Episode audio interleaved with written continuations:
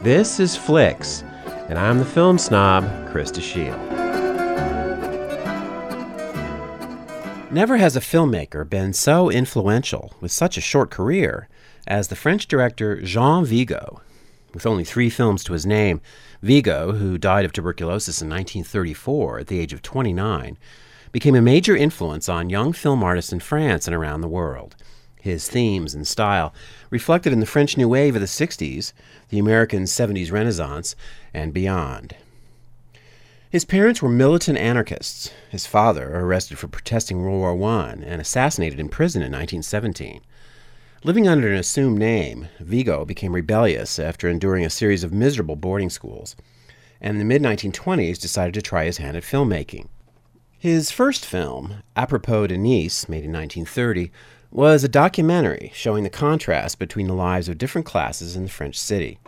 The film failed to make money, and Vigo had sunk all of his funds into it. Two years later, a friendly businessman financed his second film, based on Vigo's experiences in boarding school, called Zero for Conduct. In style, the film deliberately tried everything commercial films wouldn't do, including disorienting camera angles, slow motion, and extensive long shots. The story ruthlessly contrasts the vulnerability and mischief of the boys in the school with the petty cruelty and stupidity of the staff, and includes surrealistic touches like having the school principal played by a dwarf with a long beard. The film ends in mayhem, and after causing great interest and controversy, it was banned by the government in 1933. Vigo's final film, his masterpiece, was 1934's L'Atalante, the story of a young barge captain who marries a village girl and takes her away on a journey down the Seine. This time, Vigo created a film of great delicacy, humor, and mysterious beauty.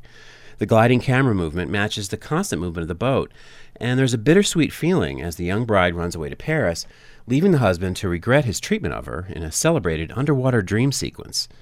The first mate, Père Jules, is played by the great character actor Michel Simon, and it's one of the finest comic performances in film history. With a collection of kittens crawling over him at all times, the gruff and totally eccentric Père Jules is like an old Cupid to the struggling young couple. L'Atalante is a film with greatness that is hard to describe, combining a delicious visual poetry with an offbeat sense of humor and sentiment. It was attacked by most of the critics and then butchered by the film company, and Vigo died later that year. The picture was restored to its original form in the 80s and is now considered a classic. Zero for Conduct is quite hard to find, but it can be rented on video. La L'Atalante is available on DVD.